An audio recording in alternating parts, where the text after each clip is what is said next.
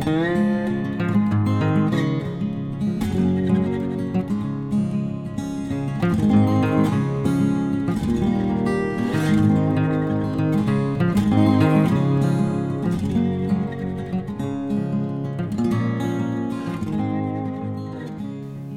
Pferdefreunde, ich bin Johanna von Intuitive Equestrian. Und ich bin Sven. Und ihr hört endlich mal wieder was von uns. Ja, jetzt war leider das letzte Mal, ging einfach nicht. Ging einfach nicht. Es ist unglaublich viel passiert bei uns in letzter Zeit. Vor allem bei dir. Vor allem bei mir, Erstmal Glückwunsch an Johanna, sie ist jetzt. Pferdeverhaltenstherapeutin. Ja! Yay! Ja, und ähm, der Podcast wäre dann eine Woche vor Prüfung äh, erschienen und Da war viel Action jetzt, Oh, ja. Es war sehr viel. Also es war noch anderes, zum Teil auch Pferde-relatedes äh, Ja. Zeug mit dabei. Aber das Wichtige, das werden wir euch allen noch Genau, sagen, wenn es ja. soweit ist. Richtig. Gut. Aber So, heute starten wir wieder richtig los. heute starten ne? wir wieder richt- richtig los. Ich habe mir ein Thema ausgedacht, Sven. Ja. Ich habe gedacht, wir sprechen heute über Trainingspläne. Mein Nemesis. Das Sven hasst. Also, was heißt hasst? Äh, du, Ich finde das Trainings. Moment, stopp, halt.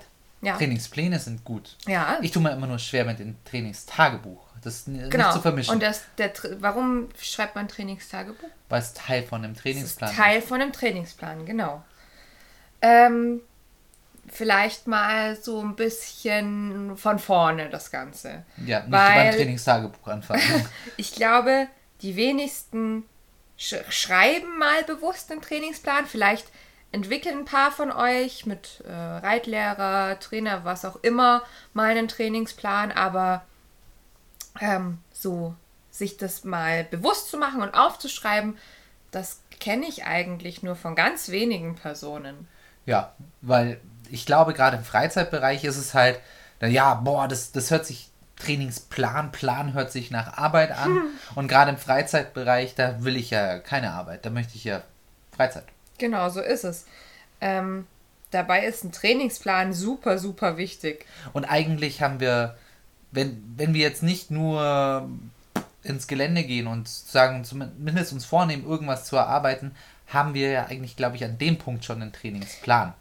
Meiner Also, Meinung nach, oder? Ähm, sobald wir irgendein Ziel verfolgen, folgen wir auch irgendwann einem Trainingsplan. Mehr oder weniger bewusst. Oder andersrum, es gibt nicht nur einen zielorientierten Trainingsplan, es gibt auch einen problemorientierten Trainingsplan. Ah, okay, jetzt sind wir bei den Arten. Also, wir gehen jetzt mal nicht davon aus, dass wir jetzt sagen, es muss geschrieben und, Nee. und sonst irgendwas sein, sondern ich glaube, jeder von uns hat zumindest mal im Kopf einen Trainingsplan gehabt. Und wenn es zumindest war, boah, ich würde gerne, gerne in demnächst das und das erreichen, möchte meinen Schulsitz, meinen Sitz verbessern und so weiter, sowas in der Richtung. Dann habe ich ja zumindest an der Stelle schon einen, einen bestimmten Plan. Was ein gehört Ziel, genau, ein Ziel, und daraus genau. entwickle ich dann einen Plan. Genau. Aber genau, jetzt sagen wir mal, du hast gerade schon problemorientiert und Genau, also, also zumindest unterscheide ich das im Kopf immer so. Ähm, hat aber vielleicht auch ein bisschen mit meiner Praxis zu tun. Wenn ich jetzt zu jemandem komme, der mich um Hilfe gebeten hat mit seinem Pferd, dann machen wir häufig erstmal so eine Art Bestandsaufnahme. Ich gucke mir alles Mögliche mit an und ähm, wir arbeiten meistens dann erstmal problemorientiert. Also, weil das halt sich so aus meinem Job ergibt. Was heißt das für dich? Was heißt das? Ähm, derjenige, zu dem ich komme, der sagt mir zum Beispiel, ähm, immer wenn ich auf dem Reitplatz mein Pferd antrabe, äh, dann rennt es los. Und ähm, jetzt höre ich nur das Problem und meine Aufgabe ist es ja dann, dieses Problem zu lösen. Aber ist es nicht, nicht dann eigentlich dasselbe eigentlich auch wie das Ziel ist Jein. es, das Problem zu beheben? ähm, vom, von der Art und Weise, wie ich vorgehe, mache ich beim Zielorientierten ein paar andere Dinge. Also äh, zielorientiert wäre zum Beispiel für mich sowas wie, ich habe ein junges Pferd, das ist noch nie Hänger gefahren, ich möchte mit dem in einem halben Jahr Hänger fahren, weil ich möchte auf einen entspannten Waldspaziergang mit dem fahren. Und jetzt andersrum mit Problem. Ich habe Problem- mein, mein, mein aktuelles achtjähriges Pferd hat Probleme beim Verladen. Ich würde das aber gerne beheben. Genau, ja. Dann ist es aber mein, meiner Ansicht nach ja doch auch das Ziel, das Problem zu beheben, weißt du? Äh, Es- bei der, ist- beim problemorientierten Trainingsplan steht an erster Stelle erstmal ähm, das Problem einzugrenzen. Also da muss ich viel mehr Detektiv spielen, mhm. als bei jetzt einem zielorientierten Trainingsplan mit einem Pferd, ähm, das einfach nur, sage ich jetzt mal, die einzelnen Schritte durchexerziert haben muss. Ah, okay. Aber die einzelnen Schritte für jetzt ein zielorientiertes muss ich ja trotzdem auch dieser, muss ich auch Detektiv spielen und nee. mir überlegen, doch, ich würde insoweit Detektiv spielen und mir überlegen, welche Schritte muss ich machen. Ach so, aber das würde ich nicht als Detektiv bezeichnen. Okay, ich muss nicht nachforschen am Pferd, naja, sondern ich muss mir also, überlegen. Also, ähm, genau, ich, ich muss mir eigentlich, beim, ich muss das Zielbild anschauen. Wir gehen wieder zum Hänger, weil wir haben im Prinzip schon mal sowas wie einen Trainingsplan gegeben in unserem Podcast. Mhm. Nämlich in der Folge zum Hängertraining. Mhm. Kannst du dich daran erinnern? Ja. Da haben wir eine Checkliste gegeben. Ja. Und zwar, was muss das Pferd können, um äh, Hänger zu fahren, um überhaupt am Hänger arbeiten zu das können. Das heißt, das war zielorientiert. Das war zielorientiert, genau. Wir haben schon, wir haben Vorbedingungen schon gegeben. Ja. Also das gehört auch zum Trainingsplan erstmal. Genau. beim Zielorientiert eine Vorbedingung. Mhm. Genau, ich muss mal schauen, welche Voraussetzungen müssen denn erfüllt sein. Sowas wie, mein Pferd rastet beim Anblick des Hängers nicht aus. Mhm, Hat, genau. empfindet da keine negativen Emotionen dabei. Mhm, mhm. ähm, oder mein Pferd kann generell alleine sein. Ah, und jetzt verstehe ich es. Und beim ne? Problemorientierten weiß ich gar nicht, dass, da weiß, dass, dass das Ich sehe nur, ist. etwas geht schief mhm. und muss jetzt gucken, welche von meinen Punkten auf der Checkliste, die ich so für jede Übung im Kopf habe, ähm, ist hier das Problem. Ah, okay. Mhm. Ja? Verstanden. Ähm, deswegen, um auf das Beispiel von vorhin zurückzukommen, immer wenn ich auf dem Reitplatz bin und mein Pferd trabt los, würde ich zum Beispiel so, so eine Frage stellen wie, äh, hast du dieses Problem nur an diesem Ort? Dann könnte ich herausfinden, ist es auf den Reitplatz bezogen. Mhm.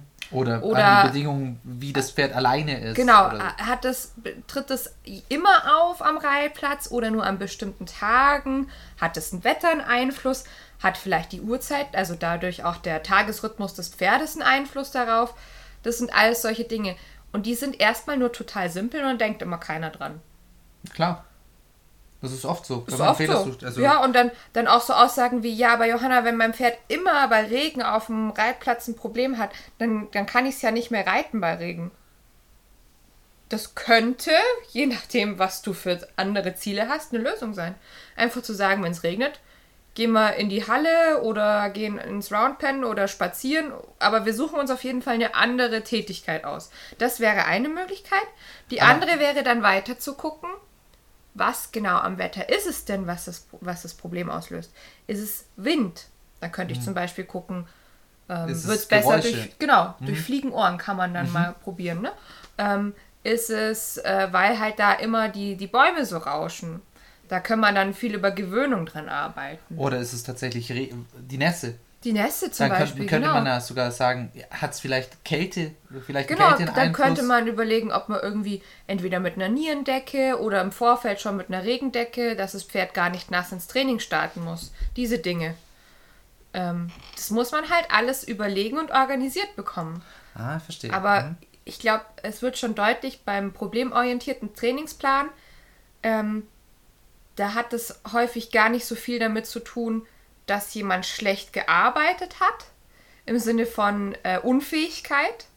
Also das ist ja immer so der Grund, warum man dann sein Pferd in Beritt geht, so nach dem Motto, ja, ich schaff das halt nicht. Mhm.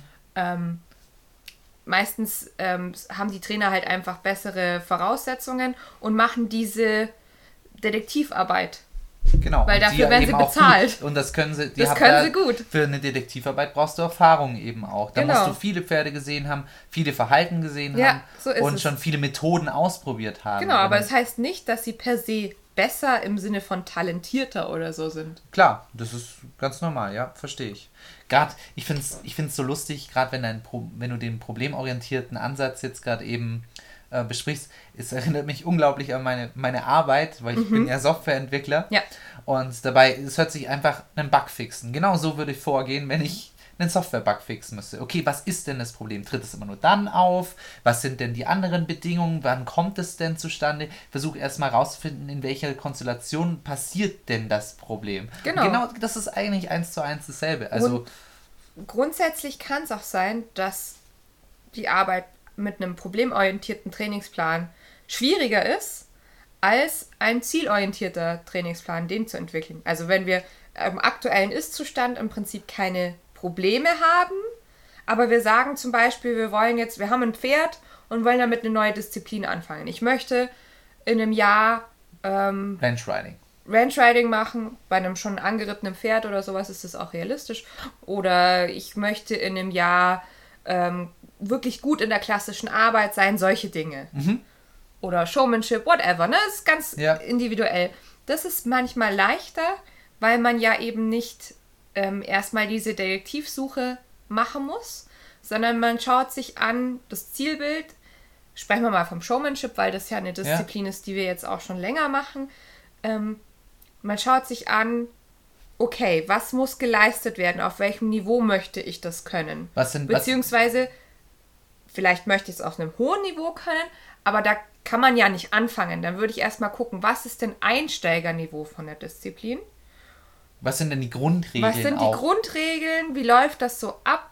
Wie lang ist so eine Prüfung? Wie ist die Grundausrüstung? Was Mhm. ist die Grundvoraussetzung äh, für den Pferdecharakter? Also beim Showmanship ist es so, äh, ein spritziges Pferd, das nicht ruhig stehen kann, da müssten wir erstmal wieder daran arbeiten, dass es ruhig stehen kann. Genau, ähm, da meine ich jetzt auch wieder, da vermischen sich die Trainingspläne. Ja, natürlich. Also, da greift das eine wieder ins andere Genau, also rein. Trainingspläne haben immer Subtrainingspläne. Ja, und ja. Wenn du, selbst wenn du jetzt in einem zielorientierten Trainingsplan bist, quasi dieses eine Ziel vor Augen hast, quasi Mhm. dein Masterplan, Genau. Kann es trotzdem sein, dass du in irgendeinem Bereich äh, zum problemorientierten Training übergehen genau, musst. weil du eben eine Precondition ähm, einfach erfüllen musst, musst, damit das andere funktioniert. Genau.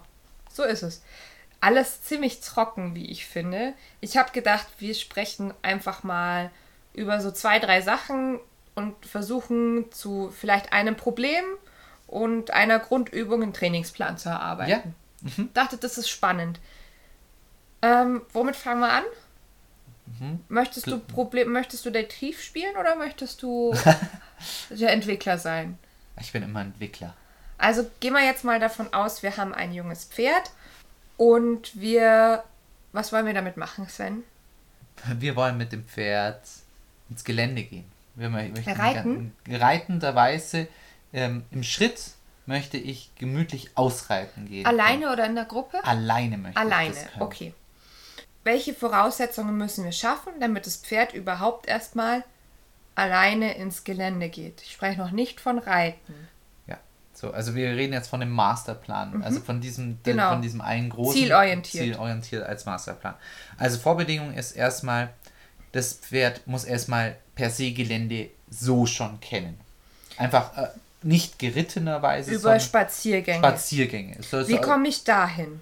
es muss, jetzt habe ich wieder hier eine Vorbedingung, Mhm. es muss ans Halfter gewöhnt sein, dass ich, dass ich es überhaupt führen kann. Mhm. Und dazu muss es auch gutführig sein. Es muss Gut führig, das heißt, es muss verstanden haben, was soll ich als Pferd tun, wenn der Mensch am Halfter zum Beispiel zieht. Nachgiebigkeitsübungen brauche ich. Es muss verstanden haben, dass es neben dem Ziehen auch ein Treiben gibt. Es muss ähm, lernen, dass es nicht in den Menschen reinrasen soll. also die Position, Den Abstand den auch. Abstand. Ähm, es muss auf die Körpersprache des Menschen schon reagieren. Wenn ich stehen bleibe, soll das Pferd eben auch stehen bleiben. Wenn ich schneller laufe, soll das Pferd auch schneller laufen. Ich bräuchte. Ja, genau. Das, wär, das, sag mal, das reicht erstmal für die Halfterführigkeit. Genau. Das sag mal in Anführungsstrichen. Aber jetzt, pass auf, jetzt habe ich mein Pferd so weit auftrainiert. Zu Hause ist es halfterführig, gehe raus, ist totale Katastrophe, reißt sich los. Fange ich erstmal noch gar nicht an, weil ich habe Genau. es gibt nämlich noch ganz So andere es. es gibt nämlich noch andere Vorbedingungen für die ganze Ja. Geschichte. Ich muss erstmal erstmal quasi abchecken, wie mein Pferd denn reagiert auf ähm, Schrecken. Es muss quasi desensibilisiert sein in gewisser Art und Form. Ich ja, ich weiß, der Begriff Desensibilisierung ist Genau, ich ein muss es bisschen gewöhnen an genau. Verschiedene Umweltreize, die Umwelt- uns im Gelände begegnen könnten. Ich würde da zum Beispiel mit verschiedenen Untergründen arbeiten. So der Klassiker über eine Plane gehen, über eine Holzbrücke gehen und sowas. Und ich würde auch mit verschiedenen Objekten arbeiten. Dazu kann man dann zum Beispiel auch bei sich am Hof ein bisschen spazieren gehen und dann äh, mal in den Stadel reingucken und eine Mülltonne anschauen und solche Dinge. Genau, und die machen dann aber auch mal Geräusche oder und sonst irgendwas. Und dann lobe ich mein Pferd. Ohoho, da fällt mir was ein. Genau, ich muss loben können. Ja.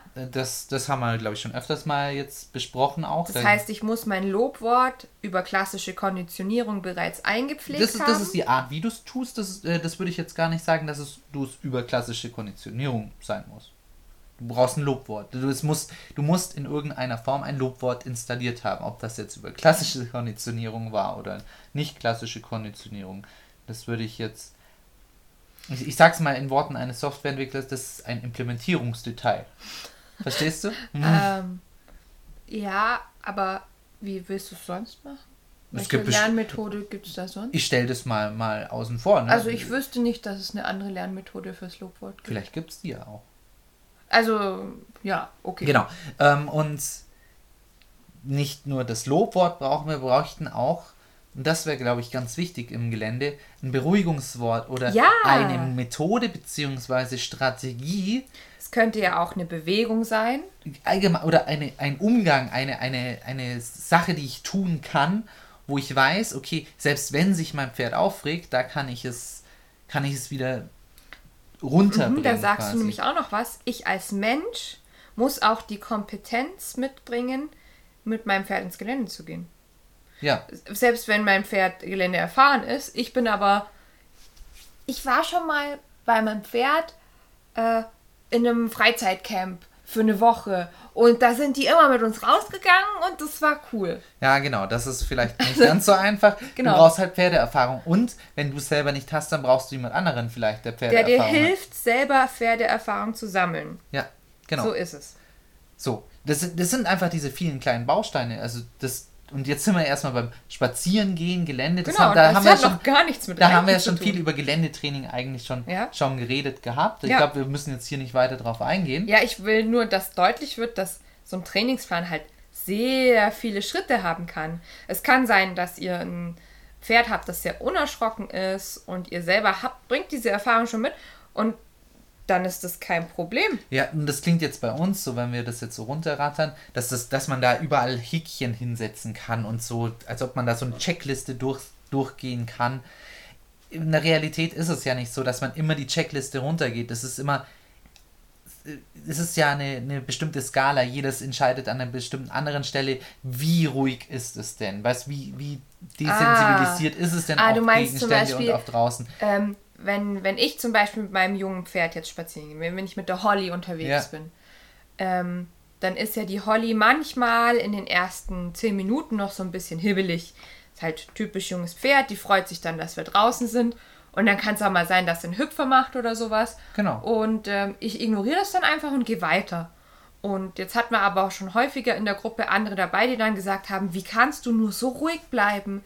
Die hat sich gerade unglaublich aufgeregt. Und dann ist das halt in Ordnung. Aber das ist in Ordnung, weil ich als Mensch schon genügend Erfahrung mitbringe.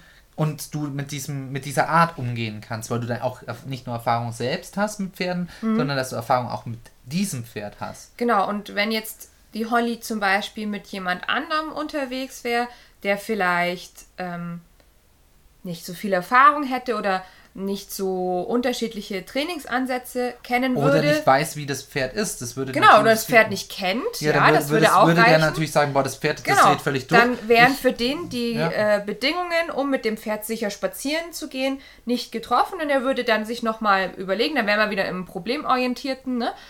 Genau. Er würde sich dann nochmal überlegen, was mache ich eigentlich, um das Ganze besser hinzukriegen. Genau, aber auf was ich hinaus will, ist, wir können das nicht immer abhaken, Ja. alles. Und wir werden immer Lücken haben, Mhm. weil wir niemals an alles denken werden. Das ist eigentlich so, Ja. so eine Sache, an die man sich immer halten muss. Es wird der, der Tag kommen, da habe ich irgendwie vergessen, mich genau auf das vorzubereiten.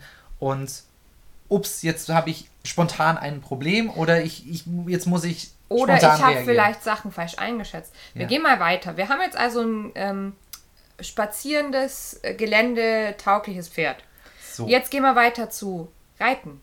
Dann brauche ich Sattelgewöhnung. Ich brauche ähm, Gewöhnung an die Zügelhilfen. Gewöhnung ans Reitergewicht. Ich brauche einen Notfallstop. Genau. Ich brauche ähm, vielleicht am Anfang auch noch eine Begleitung am Boden.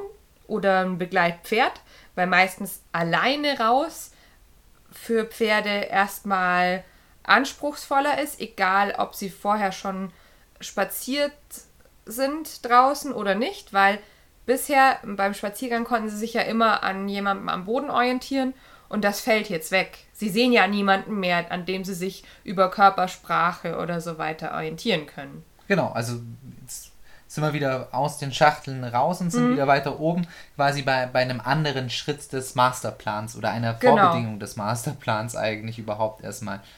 So, Jawohl. und wir haben jetzt eigentlich nur erst Vorbedingungen erfüllt. Mhm. So, und jetzt können wir wirklich anfangen, ins Gelände rauszugehen. Und da, wie, wie mache ich das jetzt? Das würde mich jetzt interessieren, weil jetzt habe ich, sagen wir mal, ich habe Vorbedingungen ähm, erledigt.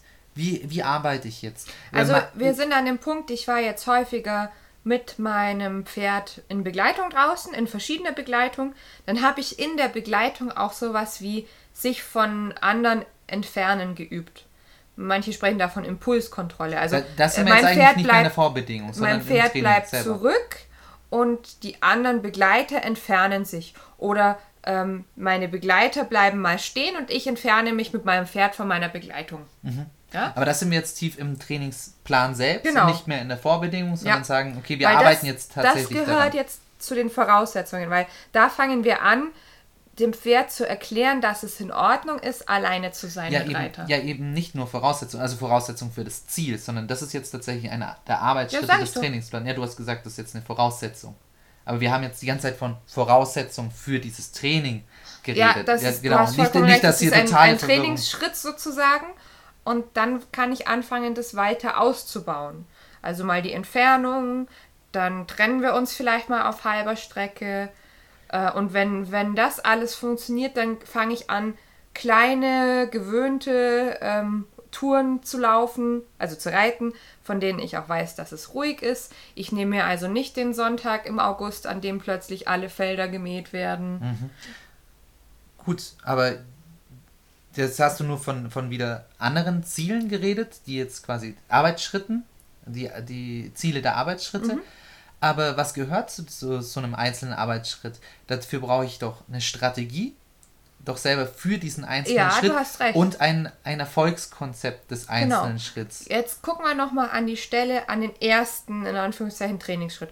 Also ich bin mit noch Begleitung draußen und möchte mich von der Gruppe entfernen. Ich entferne mich am Anfang nur ganz wenig. So viel, wie es fürs Pferd gerade noch angenehm ist.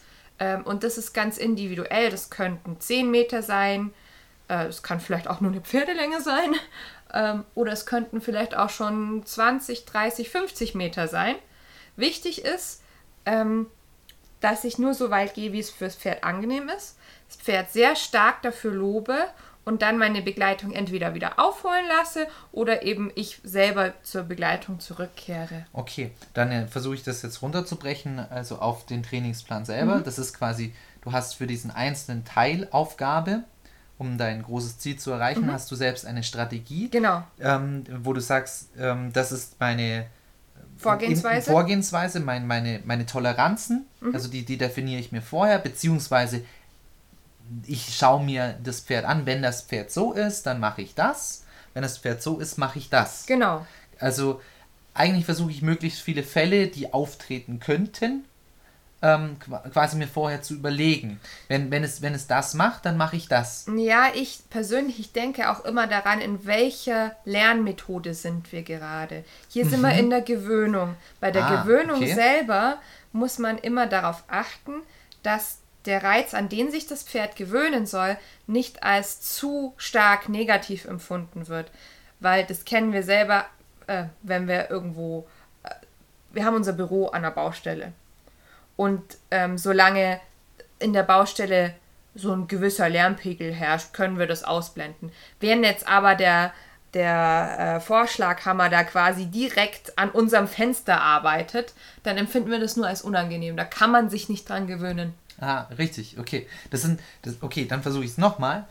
Ähm, wir haben eine bestimmte Strategie und dazu gehört eine bestimmte Lernmethodik, die jetzt auch mhm. zu, diesen, zu dieser Aufgabe eben genau. passt auch. Deswegen muss ich mir erst die richtige Lernmethode auch noch dazu überlegen. Genau, das heißt, das war jetzt Gewöhnung. Welche Lernmethoden gibt es denn für diese Einzelschritte denn noch? es gibt die Gewöhnung, es gibt äh, die klassische Konditionierung, die operante Konditionierung. Klassische Konditionierung, da schaue ich immer, dass ich zwei Reize miteinander verknüpfe. Also ähm, das Lobwort war das Beispiel. Also mein Pferd kriegt ein Leckerli, ich sage gleichzeitig das Lobwort und äh, mein Pferd lernt dadurch, ah ja, das Lobwort bedeutet genauso viel Angenehmes wie das Leckerli. Jetzt in Verbindung mit Gelände ausreiten, würde es da einen Trainingsschritt geben, wo, wo du so eine Strategie anwenden könntest? Genau, beim, beim Ausreiten, bei dem, was wir gerade beschrieben haben, also ich reite von der Gruppe weg, dann benutze ich ja ein Lobwort. Und den, da- du dieses hast- muss ich im ersten Schritt konditioniert haben und dann setze ich es hier an dieser Stelle operant ein. Also als Werkzeug setze ich Also du ein. verwendest die Ge Gewöhnung, aber du, du, vorher hattest du gemeint, dass das, dieses Wegreiten ja eher Gewöhnung Ja. ist eben. Genau. Aber du verknüpfst die Gewöhnung mit der anderen Strategie auch noch. Natürlich, ich versuche das, tut mir leid eigentlich, ich versuche so total mechanisch runterzubrechen. Ich weiß, so ist es nicht. Ich versuche nur Ja. die, die einzelnen Nein. Bausteine mir hier Schau, rauszusaugen. genau, du sagst das Richtige, es sind einzelne Bausteine. Die Strategie an sich, dass das Pferd alleine ist, daran muss es sich gewöhnen. Die Werkzeuge, die ich für dieses Gewöhnen brauche, nämlich ähm, klassische Konditionierung, Lobwort, ne? Da, das sind, das ist eine andere Lernmethode dann wieder. Die habe ich mir vorhin, vorher Für, für die, zur Gewöhnung gehört diese operante Konditionierung mit dazu. ich könnte es auch ohne machen, aber ich kann halt meinem Pferd so sehr gut Feedback geben, ob sein Verhalten gut ist oder nicht. Okay, ich kann es quasi verstärken an der Stelle auch. Ja. Also, wenn, man, wenn wir es jetzt runterbrechen, man könnte das ganz stumpf machen, Gewöhnung, nicht loben, sondern einfach nur wegreiten und dann kommt das andere Pferd noch mit dazu. Wenn es, wir loben ja eigentlich an dem, der Stelle, wenn es sich nicht aufgeregt hat oder wenn es damit gut zurechtkam ja auch. Ja. Und ähm, das wäre ja quasi noch ein anderer, ein Genau, anderer das ist Teilschritt. operante, Genau. operante Konditionierung. Genau. Und es wäre die andere Trainingsschritt ist die, die Gewöhnung. Okay. okay. Ja, genau. genau. So, es gibt noch einen anderen, anderen Schritt, wie ich. Man kann zum Beispiel desensibilisieren noch.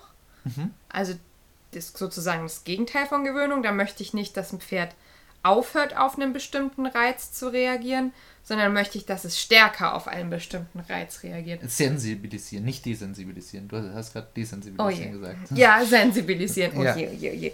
Ja, genau, sensibilisieren. Nicht erschrecken, weil wenn ich sage sensibilisieren, wir müssen dein Pferd sensibilisieren auf deine treibenden Hilfen. Bei manchen geht da irgendwie ähm, eine Alarmglocke los im Kopf. Pferd ist hy hyperaktiv. Nein, wir können doch das Pferd nicht, das muss entspannt bleiben und so weiter. Ähm, was meine ich damit? Beim Sensibilisieren, das ist zum Beispiel, wenn dein Pferd nicht sensibel ist auf deine Zügelhilfen, dann kannst du nicht lenken, dann kannst du nicht in Richtung ähm, Dehnen und äh, Versammeln arbeiten, dann hast du keine Einwirkung vorne oder nur eine ganz schlechte. Du möchtest das, damit du besser mit deinem Pferd kommunizieren kannst über die Zügel. und dich selber sicherer fühlst. Genau, das ist Sicherheit für sowohl dich als Reiter als auch für dein Pferd. Genau. Und bei der Sensibilisierung, da möchte ich jetzt einen ähm, Reiz schaffen, der unangenehm ist und den aber sofort entfernen, sobald das passiert, was ich erwarte. Mhm. Das ist auch eine Form der negativen Verstärkung dann. Okay. Mhm. Ich Gut. könnte auch über Bestrafung mit Sensibilisierung arbeiten, aber das nur So. so, am Rande. Jetzt haben wir ein paar Trainingsschritte gemacht. Mhm. Und jetzt kommen wir zu, dem, äh, zu einem deiner Lieblingspunkte. Echt? Glaub, meinst du nicht? Ich weiß nicht. Ich würde mir das jetzt aufschreiben. ja! damit ich, damit, damit ich mir das tracken kann. Weil ich muss ja für diese Trainingsschritte muss ich ja Dinge steigern. Ich muss, muss ja quasi sagen, okay, 10 Meter, 15 Meter, 20 Meter. mm, Ich muss mir merken, wie weit bin ich das letzte Mal, wie, wie gut ging es dann da Genau. auch noch? Oder war ich schon viel zu arg über der Grenze? also Nehm ich der, der Gelassenheit vom Pferd, meinst du? Genau. Das ist eigentlich, ist das Trainingstagebuch an der Stelle, ist eigentlich so die Feedback-Rolle. Genau. Ich überlege- Das Trainingstagebuch hilft mir, mein Training anzupassen.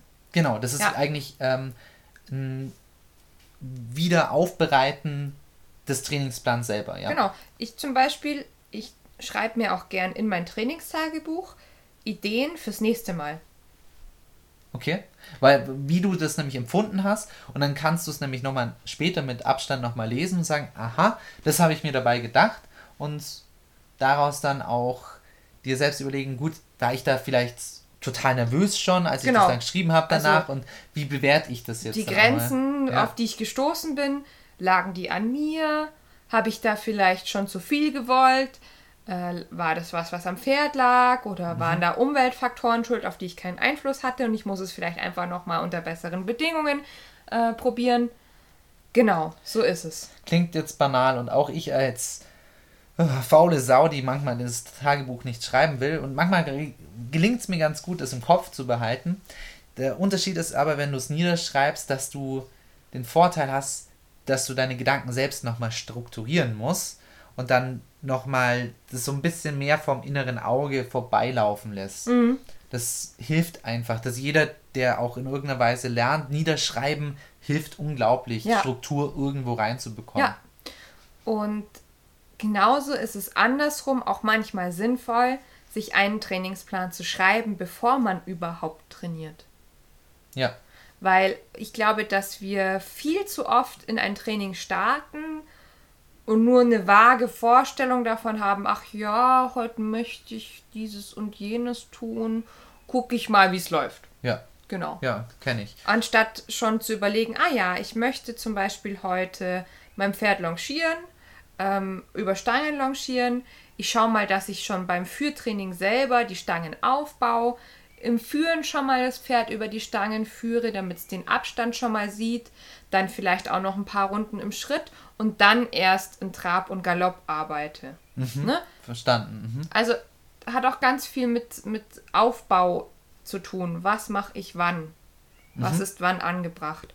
Oder ähm, wenn ich zum Beispiel so Sachen wie klassische Arbeit, äh, Zirkuslektionen und sowas machen möchte, wo ich ja mit ähm, positiver Verstärkung sehr viel arbeite, muss ich mir auch ganz, ganz deutlich bewusst sein, wie mein Timing sein muss. Da hilft es auch manchmal, einen Trainingsplan zu schreiben oder zumindest zusammen mit eurem Trainer, Reitlehrer, Coach, whatever. Oder ähm, Ehemann. Ähm, oder Ehemann, äh, das genaue Ziel zu formulieren und zu überlegen, wie muss dann eigentlich mein Timing sein mit dem Lob. Genau. Hm? Mhm.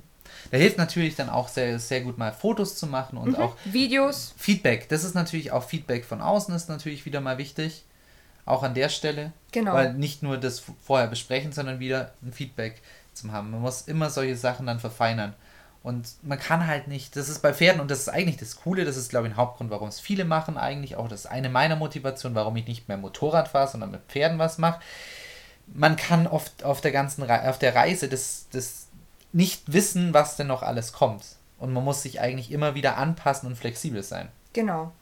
Das ist auch, glaube ich, ein gutes Stichwort für jetzt nochmal noch mal einen Blick auf problemorientiertes Training. Genau. Wir haben ja schon gesagt, das entscheidet sich jetzt, äh, unterscheidet sich jetzt in Bezug auf den Trainingsplan insofern, als dass man erstmal Detektivarbeit machen muss. Gut, jetzt fallen mir ein paar Dinge auf. Ich komme nach Hause, ich mache mir meine Gedanken, komme am nächsten Tag wieder, versuche so ein bisschen mein Problem zu reproduzieren und alles, worüber ich mir am Vortag Gedanken gemacht habe, funktioniert nicht. Hm. Konkretes Beispiel bitte? Ähm, konkretes Beispiel. Typisches Problem. Wir überlegen. Ähm, bam, bam, mein bam, Pferd, ich habe ein junges Pferd das zeigt seit neuestem Probleme beim Aufsteigen. Es möchte da nicht mehr stillstehen, obwohl wir das bereits einmal konnten. Genau, geht einfach immer wieder von Aufstiegshilfe weg. Genau. Äh, dann ist mein erster Verdacht, ach, da habe ich vielleicht etwas geschludert in letzter Zeit, habe es wahrscheinlich einfach loslaufen lassen nach dem Aufsteigen. Okay. Dann äh, mache ich das morgen so, dass ich äh, nochmal das Stehenbleiben deutlicher lobe und auch nach dem Aufsteigen einige Sekunden verweile, bevor wir losreiten. Mhm. Am nächsten Tag, da gestaltet sich auf einmal das Problem anders. Also mein Pferd will mich zwar immer noch nicht aufsteigen lassen, aber es läuft nicht vorwärts los, sondern es läuft immer seitlich von mir weg. Aha. Also ich kann das Problem nicht eindeutig. Wobei, das Problem bleibt Ja, das ja, gleiche. genau, Pro- das Problem bleibt das gleiche. Ah, du, mein, du meinst, du kannst das genaue Verhalten nicht reproduzieren. Es ist quasi, es hat andere Strategien Es immer hat wieder. andere Strategien, weil ich wahrscheinlich mit meiner Vermutung oder habe ich einfach mit meinem Timing vom Lob geschludert, eben falsch lag. Worum kann es denn doch sonst noch so liegen? Ja, das ist noch nicht lang, das ist noch nicht verstanden, die Aufgabe verstanden hat zum Beispiel. Bei einmal muss ja nicht unbedingt heißen, dass es jetzt weiß, was, was Sache ist. Verste weißt du, was ich meine? Nur weil ich jetzt einmal das Timing besser gewählt habe oder es gelobt Ah, habe, wenn es steht bleibt, dann hat es unbedingt nicht verstanden, dass das jetzt gut war. Also, dass das wirklich einprogrammiert Oh, ich, ist. ich äh, darf Weißt du? dir sagen, ich habe an dem ersten Tag, wo ich gesagt habe, ich äh, habe hier meine Lösungsstrategie, da habe ich mit meinem Lob schon sehr gut gearbeitet. Und wir haben auch davor das Aufsteigen wirklich sehr gut bilderbuchmäßig eigentlich schon erarbeitet gehabt. Okay, also lag es wohl nicht am Timing. Das heißt, Ja. hm, hat es, also hat es vielleicht nichts direkt damit zu tun. Gut, es könnte natürlich auch sein, dass es der Sattel selber ist. Habe ich gerade ein Jungpferd? Oh oh, der Sattel könnte das vielleicht auch drücken allgemein, gerade wenn ich aufsteige. Genau, also was machen wir da? Wir gucken uns den Sattel an. Wir nehmen mal die Sattelunterlage raus, legen den Sattel ohne auf den Rücken und sieh da, Pferd reagiert nicht auf Satteln. Ähm, der Sattel an sich passt noch. Ich kann mit der Hand überall gleichmäßig unter die Sattelfläche fahren. Er kippelt auch nicht. Er scheint nicht auf der Schulter zu drücken. Er scheint nicht auf der Wirbelsäule zu drücken und auch nicht auf dem Widerrist. Naja gut, dann kann es vielleicht auch das Pferd selber Schmerzen im Rücken haben. Genau, weil jetzt gucken wir mal aufs Wetter. Weiß ja nicht, wie, wie, wie in deinen Gedanken gerade das Wetter ist bei, de, bei deinem ähm, imaginären Pferd gerade eben. Also äh, bisher war Sommer, ich bin meinem Pferd immer bei schönem Wetter geritten. Seit äh, ein paar Wochen ist es kühler und jetzt die letzte Woche hat es auch viel geregnet. das arme Pferd äh, ist ja auch nicht so arg stark befällt, oder? Genau, hat ein Ah, ja. dünnes Fell. Ich weiß nicht, von welchem Pferd du gerade redest, aber mir kommt es furchtbar bekannt vor. Könnte es sein, dass es mein Pferd ist? ja. Ja. Ja, aber da- das hat vielleicht einfach Probleme mit der Kälte. Vielleicht sollte ich mir was anderes überlegen. Wie kann mein Pferd denn nicht die ganze Zeit frieren, bevor ich, äh, bevor ich es reite oder so? Genau. Das heißt, ich muss es entweder aufwärmen oder ich fange tatsächlich mit Eindecken an. Genau, so ist es. Hat das jetzt damit zu tun, dass ich mein Pferd dominieren muss? Nein. Nein, ganz sicher nicht. Also, das kannst Genau. du selber beantworten. Danke. Ja, nein, ich möchte das dazu sagen, weil manchmal, wenn ich zu solchen problemorientierten ähm, Training dazu gezogen werde. Also wenn jetzt jemand sich bei mir meldet, Johanna, ich habe ein Problem, mein Pferd macht XYZ, kannst du den mal reiten? Der muss mal ordentlich geritten werden und sowas. Naja, die Sache ist, ich glaube, ich, ich kann es sehr nachvollziehen. Der Frust ist sehr groß. Wenn du eine Sache hattest, die dir persönlich sogar wichtig war und auf die du sehr viel Wert gelegt hast und es funktioniert jetzt furchtbar gut. So, und jetzt passiert irgendwie was, wo du sagst, ey, das hat jetzt immer funktioniert, was soll denn das? Und dann gerade, wie du das Verhalten auch beschrieben hast, geht vorwärts, geht, geht seitwärts und so weiter, ey, dann ist so ein ganz spontaner Reflex, weil, weil wenn wir das bei einem anderen Menschen hätten, wenn, wenn wir in einem Umgang mit einem anderen Menschen so jemand reagieren würden, würde ich sagen, hey, was verhältst du dich jetzt so arschig? Dann würde er sagen, oh du, Entschuldigung. Ähm, der sagt einem dann direkt, ich habe super Rückenschmerzen. Darfst du jetzt nicht bitte gerade auf meinen Rücken draufspringen? Das ist das mit dem, mit dem Wetter ganz schlimm. Dann können wir gar gleich sagen, gut, Problem geklärt. Okay, sorry, das wusste ich nicht. Alles okay. So stehen wir ja jetzt vor dem Problem und wissen, ja, jetzt hat sich jemand in unseren Genau. Augen arschig verhalten. Und das, wir können das Problem nicht einfach über Genau. fünf Minuten quetsch, äh, schnell quatschen übrigens lösen. Deswegen ist der erste Impuls Be- Grantigkeit manchmal. Weißt du? Das, Ja, das, genau. Der, der, der ist ganz normal. Wir sind Leute mit Emotionen und die sind da. Und da wünschen wir uns, dass dann jemand äh, dieses undankbare Pferd in Senkel stellt. Gut. Ja, deswegen. Wie, wie deswegen schaffe ich das denn, dass mir das nicht passiert? Ich brauche Erfahrungswerte. Ich brauche zum Beispiel auch eine gute Stallgemeinschaft. Das kann auch sehr, sehr viel von diesem Frust abfangen. Äh, also nicht im Sinne von, äh, es stehen immer 5000 Leute an der Bande und geben kluge Sprüche ab, sondern wenn ich äh, im Kreise meiner Stallkollegen sage, hm, irgendwie, das bereitet mir gerade ein Problem, mein Pferd macht immer dieses und jenes. Meinst du, du kannst vielleicht mal zugucken oder hast du noch eine Idee, was das sein könnte? Also ich kann quasi mit äh, Schwarmintelligenz, mit der Erfahrung der anderen hier arbeiten. Die ist aber auch gefährlich. Genau. Da würde ich sehr vor. Also das ist gut.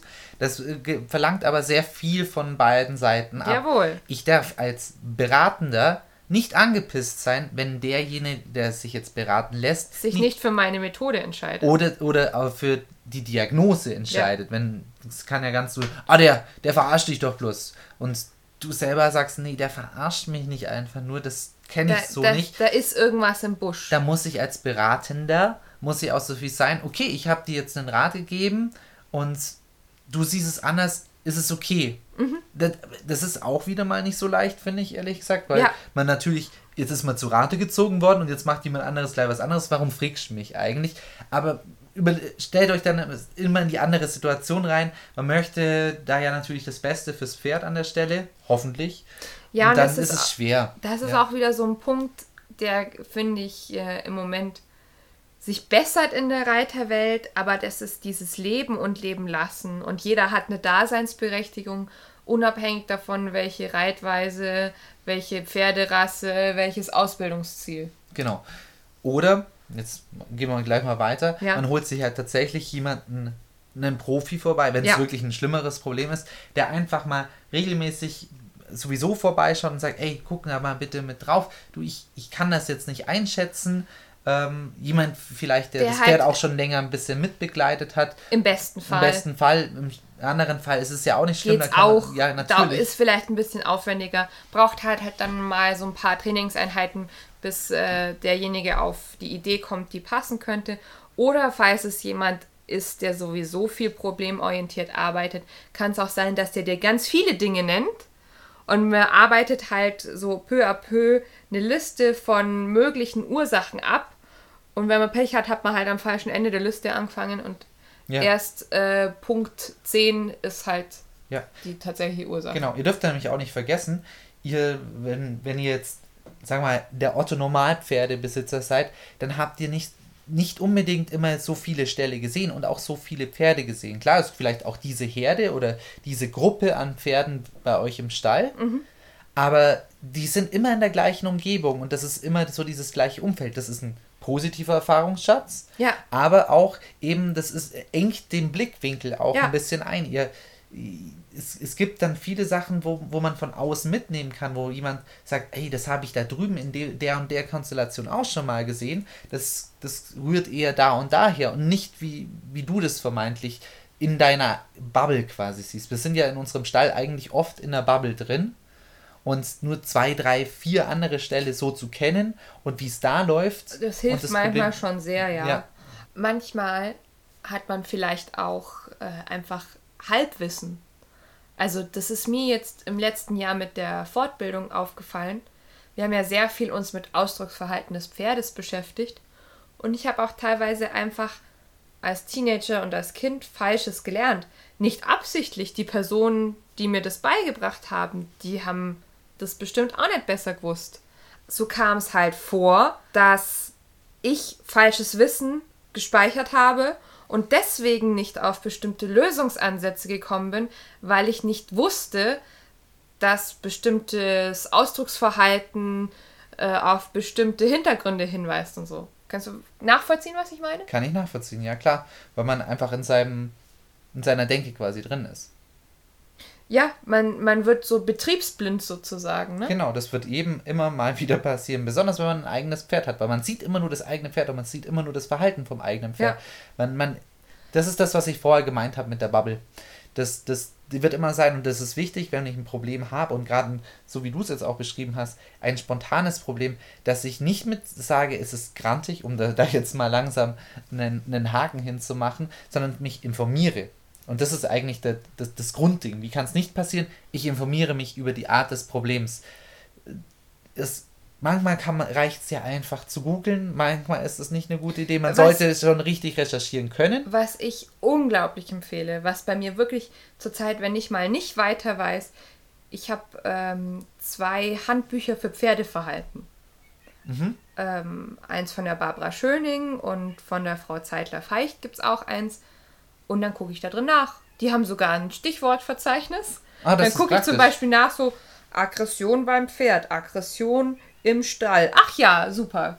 Perfekt, dann kannst du wenigstens da ein paar Punkte abgeben. Genau. Und das ist aber neutraler als jetzt ähm, irgendwie Geithner, Der, oder lösungsorientierte Sachen schon automatisch. Parelli, whatever, ne? Weil da muss ich ja dann immer erst in diese ganze Trainingsphilosophie einsteigen. Ja, genau. Ich möchte ja erstmal einfach nur ein Problem lösen. Oder ich möchte vielleicht- nicht ein Anhänger von irgendeiner Reitweise. Vielleicht auch erstmal nur bestimmte Dinge verstehen. So, warum möchte mein Pferd dieses eine Gebiss, das ich mir ausgesucht habe, nicht? Dann lerne ich ein bisschen Gebisskunde und verstehe dann, ah, dieses Gebiss wir wirkt so und so. Und deswegen funktioniert es vielleicht beim, für mein Pferd nicht und kann dann weiter gucken. Ja, und um jetzt nochmal zurückzukommen auf das, was beide Trainingsplanansätze gemein haben. Im Idealfall komme ich halt zu einem Trainingsplan, den ich vielleicht sogar so in einem Takt durchziehen kann. Also wenn ich zum Beispiel mein, ich habe ich habe mir ein Pferd gekauft. Mein Ziel ist, ein gut rittiges Freizeitpferd zu haben. Dann kann ich mir jetzt also auch einen Trainingsplan im Sinne von einmal die Woche mache ich Longieren, einmal die Woche mache ich klassische Arbeit, einmal die Woche gehe ich auf den Platz reiten und einmal die Woche gehe ich ausreiten. So, und dann habe ich, je nachdem, wie viel ich mit meinem Pferd noch mache, äh, noch zwei bis drei Termine, wo ich mir einfach flexibel was raussuchen kann, worauf ich gerade Lust habe. Und was, was vielleicht noch mehr an Baustelle da wäre, um an den Genau, anderen Punkten. ja, so, genau. keine Ahnung, Gelassenheitstraining oder sowas, was halt so in Kram passt. genau. Genau, und dann kann ich mir das so aufschreiben und kann darüber Trainingstagebuch führen. Und dann gibt es vielleicht auch mal Phasen, wo ich sage, okay, ich muss jetzt problemorientiert arbeiten, also werden wir jetzt mal eine Zeit lang nur longieren, weil da tritt das Problem auf. Oder wir werden eine Zeit lang einen Fokus mehr aufs Reiten legen. Beim Reiten ist es ja immer so, man sollte eigentlich nicht unbedingt täglich reiten. Ich weiß, die Sportreiter sehen das anders, aber man kann halt dann in der Zeit vor allem mehr Reittermine in seinen Kalender einplanen. Und das ist was, was ich jedem wünsche, weil das auch, das macht so viel Zufriedenheit, wenn man das Gefühl hat, man trainiert nun nicht nur so vor sich hin, sondern man trainiert auf ein Ziel und man ist auf einem guten Weg. Genau. Dann sind wir uns, glaube ich, jetzt einig, dass das Thema Trainingsplan eben nicht trocken ist. Das ist eigentlich ein Zufriedenheitsplan. Zufriedenheit, ein, ein Plan zum Glücklichwerden. Ein Plan zum Glücklichwerden. Weil das ist ja der, der große Masterplan, zusammen mit dem Pferd auch glücklich zu sein. Genau. So, Und manchmal, ganz ehrlich, und das sehe ich jetzt so, und jetzt komme ich hier rein, manchmal muss man den Trainingsplan aufbrechen und ja, einfach sagen, genau das ist das, Ja. was ich sagen wollte. Tja, das nehme ich es gibt nämlich raus. Phasen, da merkt man, hey, das ist jetzt gar nicht angebracht. Es ist Winter, es äh, regnet die ganze Zeit, es stürmt die ganze Zeit, ich habe keine Halle. Wann bitte soll ich denn jetzt großartig zum Reiten kommen? Ja, aber dann ist es okay, weil ich habe den Plan und den Plan ziehe ich, wenn es dann wieder besser geht, ziehe ich dann weiter durch. Genau, und dann mache ich jetzt Winterpause. Und ich, ich lege mir das dann auch so ein bisschen fest. Ich gucke so ein bisschen, wie soll sich das Wetter entwickeln. Ab wann kann ich wieder langsam einsteigen.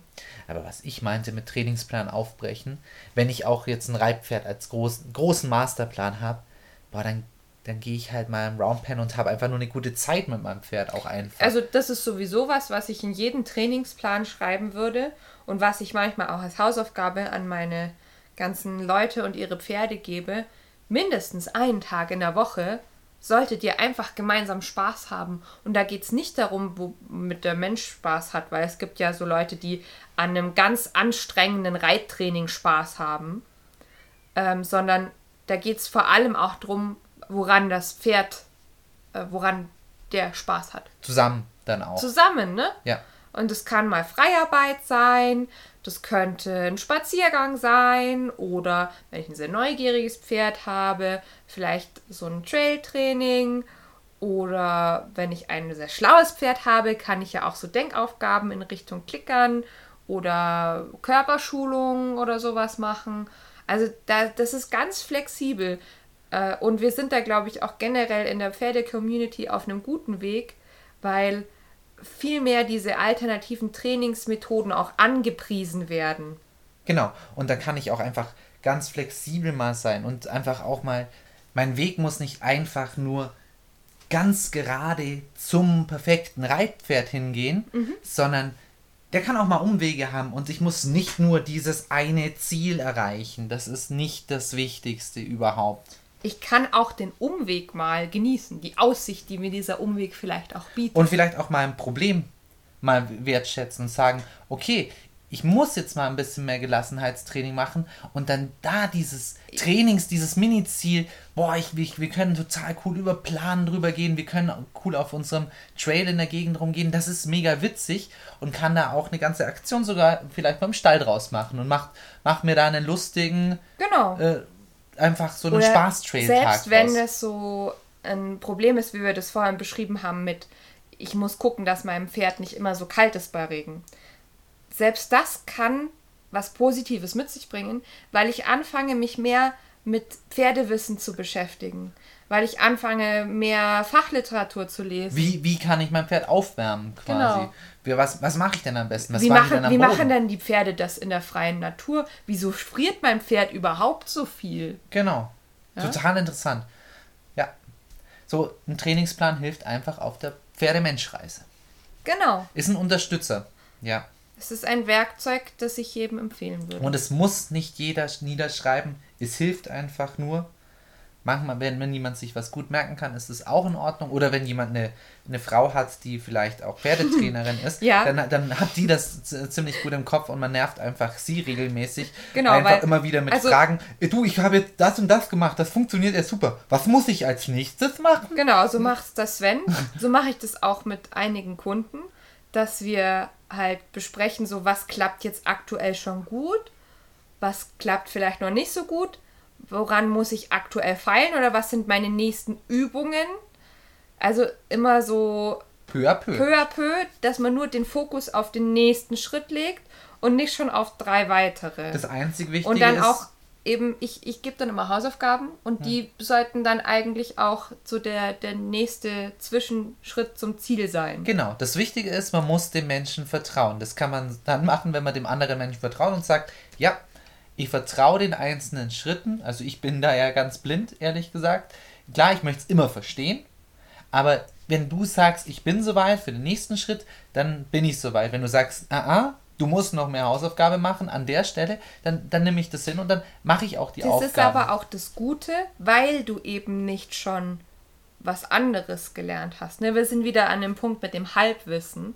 Wenn ich halt ähm, im Kopf habe, keine Ahnung, mein Trainer vor zehn Jahren, als ich reiten gelernt habe, hat aber immer gesagt, äh, so fühlt sich äh, das nicht richtig an. Oder das, Nach Parelli macht man es doch anders. oder au- auch so Kopf-Hals-Haltung bei den Reitweisen ist ja auch ein ganz, ganz großer Diskussionspunkt, ähm, wo man sich auch unter den Reitweisen viel streitet. Muss der Kopf höher getragen werden? Muss er tiefer getragen werden? Und dann kommen ja häufig dann auch diese Dinge so, ja, aber früher bin ich ja Englisch geritten und da musste der Kopf immer höher oder früher bin ich ja Western geritten und da musste der Kopf immer tiefer getragen werden Mhm. und dann hieß es, das ist das einzige Gesunde fürs Pferd und so weiter. Klar, das ist ja auch furchtbar schwierig, dann, dann zu wissen. Man hat das eine Wissen und das andere Wissen. Man was muss ist sich, jetzt richtig und wie finde ich raus, was richtig ist? aber das immer wieder, das haben wir glaube ich auch schon öfter gesagt, man muss halt auch einen, einen Plan verfolgen. Also man kann nicht, also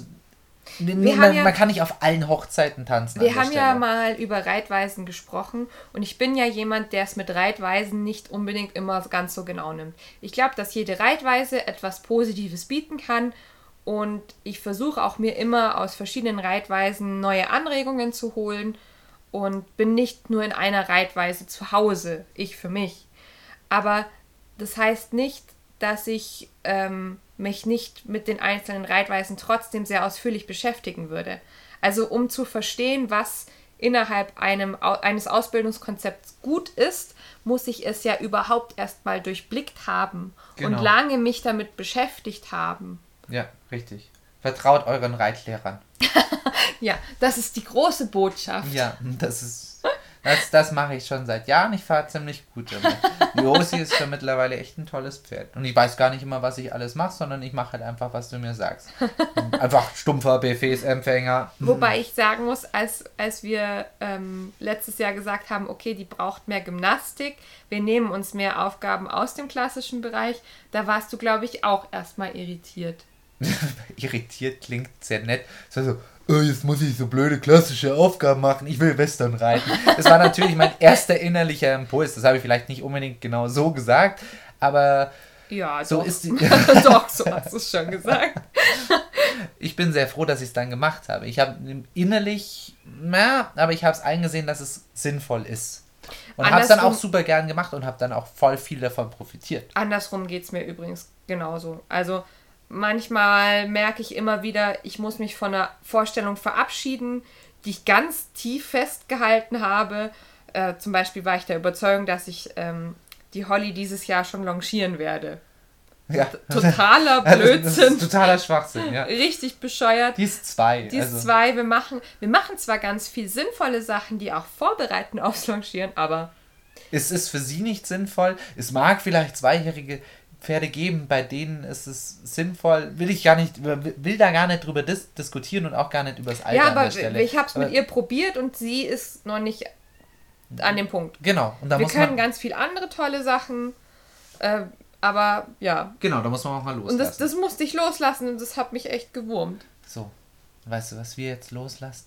Den Den Podcast. Podcast. Wir lassen unsere Zuhörer los, Nein! damit sie jetzt, wo sie fertig mit Misten sind, auch mal andere Dinge tun können. Meinst du, die kommen ohne uns klar? ich weiß nicht. Kommt ihr ohne uns klar? Ist alles okay bei euch? Bestimmt. ähm, ja, Die Schubkarre ihr, ist schon übervoll, denke ich. Ne? ich, wenn ihr jetzt äh, einen Trainingsplan schreiben wollt, wenn ihr inspiriert seid oder vielleicht auch Hilfe dazu braucht, dann ähm, lasst mal Feedback da. Ja, bitte, ja. Oder mal, findet ihr das mit dem Trainingsplan total blöd? Also, Genau, aus welchem Grund? Ja. Oder sagt ihr, boah, ihr macht das ja viel zu wischiwaschi. Ich halte mich immer nur ganz streng an das. Ich arbeite immer nur nach Parelli. Ja, das kann ja sein. Das kann Leuten manchmal helfen. Aber das, das, ist auch der Grund, das muss ich nur kurz noch sagen, bevor ich euch loslasse. Mensch, lass doch los jetzt. Du musst auch mal loslassen können. Ähm, das ist, glaube ich, der Grund, warum so Ausbildungsbücher halt für manche klappen und für manche dann nicht. Ja. Weil die nicht individuell arbeiten. Das ist halt wie ein Kochbuch. Man kann auch erst aus dem Kochrezept rausspringen, wenn man schon ziemlich viel gekocht hat. Sonst, wenn man Kochanfänger ist, dann sollte man sich ans Buch halten. Sollte man sich ans Buch halten, aber dann kann es trotzdem noch sein, dass ich merke, hey, ich komme nie auf die gleichen Ergebnisse, weil ähm, ich habe gar, nicht, halt nicht ich alles. hab gar nicht die fancy Küchengeräte, die der Koch immer verwendet. Und vielleicht sind da einfach Zwischenschritte gar nicht erklärt. Oder ich habe vergessen, Knoblauch einzukaufen. Verdammt. Also, gut, jetzt lasse ich euch los. Macht's gut, bis zum nächsten Mal. Wir hören uns. Tschüss! Ciao.